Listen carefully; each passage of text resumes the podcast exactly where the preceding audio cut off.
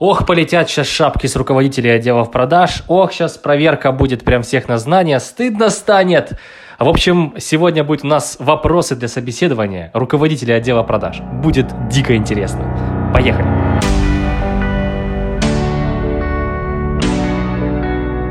Привет, на связи Игорь Сандека, а, Университет силы продаж, и мы сегодня будем разбирать вопросы для собеседования руководителя отдела продаж, которые ему необходимо задавать, чтобы вообще понять, э, адекватен ли он, сможет ли он вообще управлять нашей командой, отделом, и стоит ли ему платить тех самых денег заоблачных, которые он просит.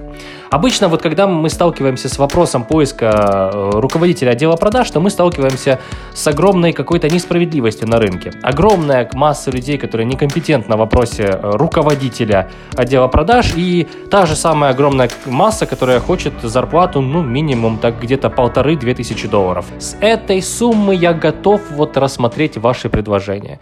И тут начинается как бы танцы с бубнами, когда ты, я понимаю, что когда э, этот человек, да, со своей харизмой, с уверенностью, что, ну, двушку зелени он точно уже по жизни должен быть стоить после 30 лет, а, он начинает уверенно рассказывать о том, как э, ну, какие-то нелепые вещи, сегодня тоже об них буду говорить, то, э, в принципе, если человек не сведущий, там, э, собственник бизнеса, то он может просто уши развесить, лапшу на них повесить и сидеть и выслушивать активно данного руководителя. Так, у, как хорошо заливает, нормально так, знает материал, молодец. Но на самом деле я прекрасно понимаю, как специалист в этом вопросе, что это полная чушь. И сегодня мы будем разбираться вот конкретные такие, знаешь, точечные, прям классные вопросы, которые помогают мне определить э, руководителя отдела продаж и увидеть его все таланты насквозь и понять, действительно ли он стоит этих денег или не стоит. Итак, первый вопрос, который я всегда задаю, э, это вопрос, касающийся понимания воронки в CRM-системе и вообще э, понимания аналитики э, в отделе продаж. Первый вопрос – это про CRM-систему. Э, я всегда говорю, вы, наверное, уже видели наш проект, изучили его, да, тут человек махает головой, ну, как бы адекватно, если ты идешь на должность руководителя, ну, пора бы уже, наверное, сайт хотя бы посмотреть. Э, если бы мы с вами продавали данный продукт, как бы вы построили этапы продаж э, в CRM-системе? И тут, ну, друзья мои, тут начинается настоящая история. Кто-то э, удивленными глазами хлопает и спрашивает, ну как, а что там непонятного? Там же идет новая заявка, оплата или, или отказ. Ну вот и, я могу сказать, что таких э, руководителей, которые действительно делают воронку из новая заявка, оплата, отказ, в CRM-системе, их полно. Э, остальная часть людей, э, они вообще не знают, такое ощущение, что они вообще никогда не вид- в жизни не видели воронку в CRM-системе. То есть для них как будто бы это что-то такое призрачное, кто-то это, это поставил, но мы этим не пользовались. И они начинают называть абсолютно разные там вариации этих этапов. Иногда бывает перечисляют этапы продаж, там, выявление потребностей, презентация. И хочется задать вопрос, а как ты будешь двигать, собственно говоря, нашу сделку по воронке? Ну, ты вот вопросы клиенту позадавал, и как в процессе прям разговора на следующий этап переставил, да, то есть ты пока общаешься, сидишь, переставляешь по этапам э, продаж, э, по воронке свои, свои сделки, или как это все происходит.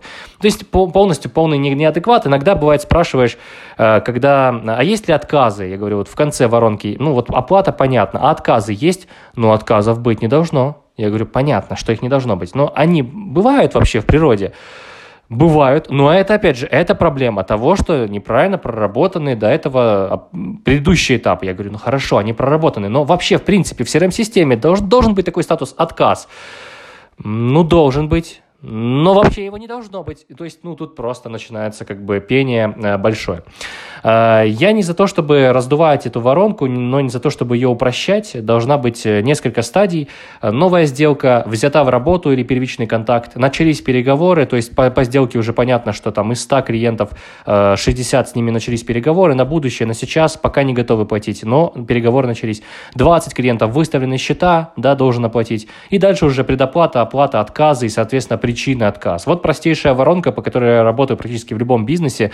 Там можно, конечно же, менять эту систему в зависимости от того, есть ли там встречи, есть ли там зум-созвоны, есть ли там, в зависимости от ключевого этапа воронки, да, вот э, в зависимости от того, что у нас является закрывающим этапом. Э, поэтому тут могут быть э, разные вариации.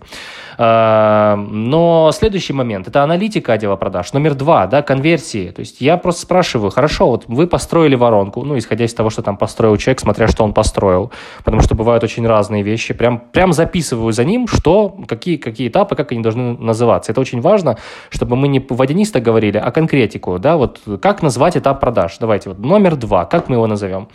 И потом, когда э, кандидат построил эту воронку, я спрашиваю его, хорошо, какая же конверсия на каждом этапе у нас возможна? Или, допустим, самый простой вопрос, какая конверсия должна быть в оплату? Ну вот у нас есть 100 новых заявок э, или 100 потенциальных клиентов, какая будет хорошая конверсия в оплату? Тут тоже мы можем услышать, но абсолютно разные вещи.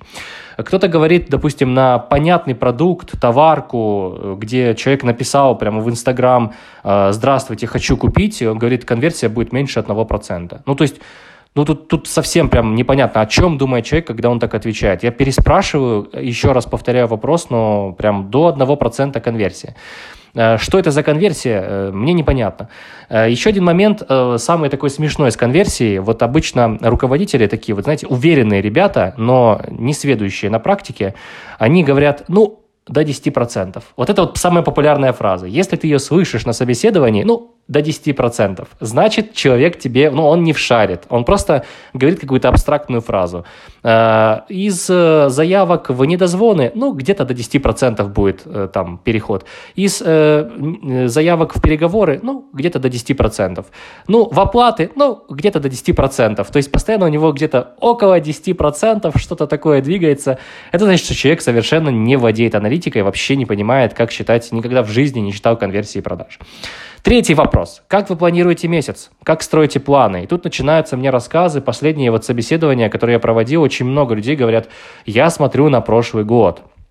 И мне хочется спросить у них, э, февраль месяц, 2020 э, года и февраль месяц 2021 года. Ну, как бы не считаете ли вы, что это кардинально два разных месяца вообще, вообще полностью в разных, как будто бы мы параллельных мирах живем? Э, что смотреть на прошлый год? Если у нас в тот период вообще близко не было никакого коронавируса, карантина, и сегодня ситуация совершенно другая. Ну, то есть как мы можем планировать, исходя из того, что было год назад?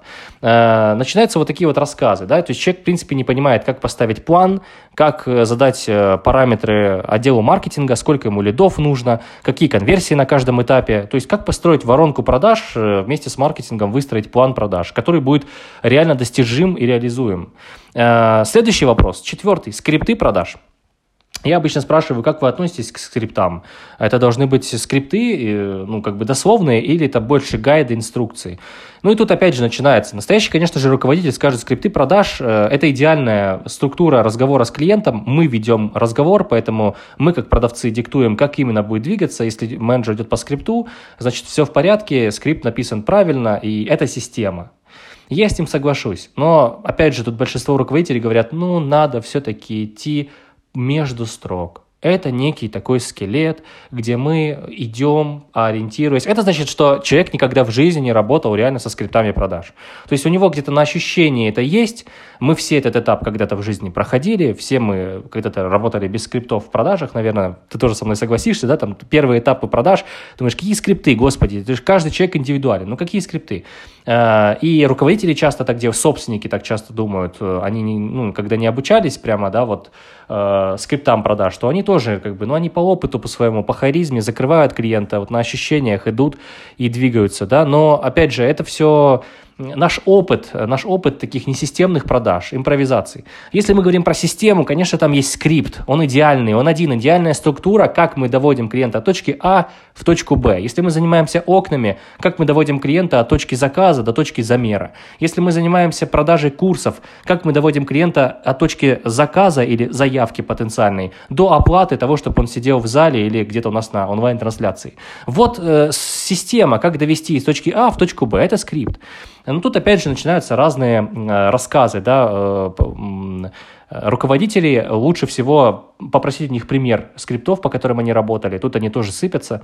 Иногда бывает, говорят, что я буду вам свои, свои скрипты высылать, это же конфиденциальная информация. Это тоже очень странная позиция. Человек не понимает, что скрипт сам по себе никакой ценности не несет, если ты его не внедришь. И боится вот так, вот так вот прям держится, да, значит, скорее всего, у него его нет.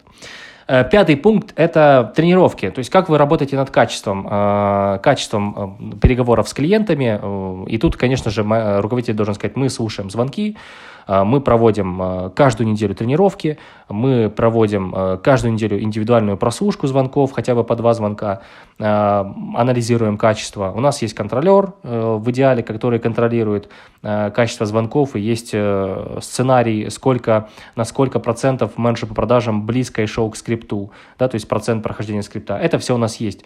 Если этих слов не звучит, тогда, опять же, человек совершенно не разбирается, как поднять качество переговорного процесса, как поднять конверсию, как поработать с продавцами, как зарядить их, вдохновить, как дать им новые идеи, мотивации и обучение. Ну и шестой, последний вопрос, это как проводите обычно собрания, стоит ли их проводить или, может быть, не тратить время, да и начать работать просто. И э, тут я слышал тоже разные мнения. Э, есть люди, которые начинают говорить, собрание мы проводим в начале, в середине и в конце. Я говорю, чего? Говорит, месяца.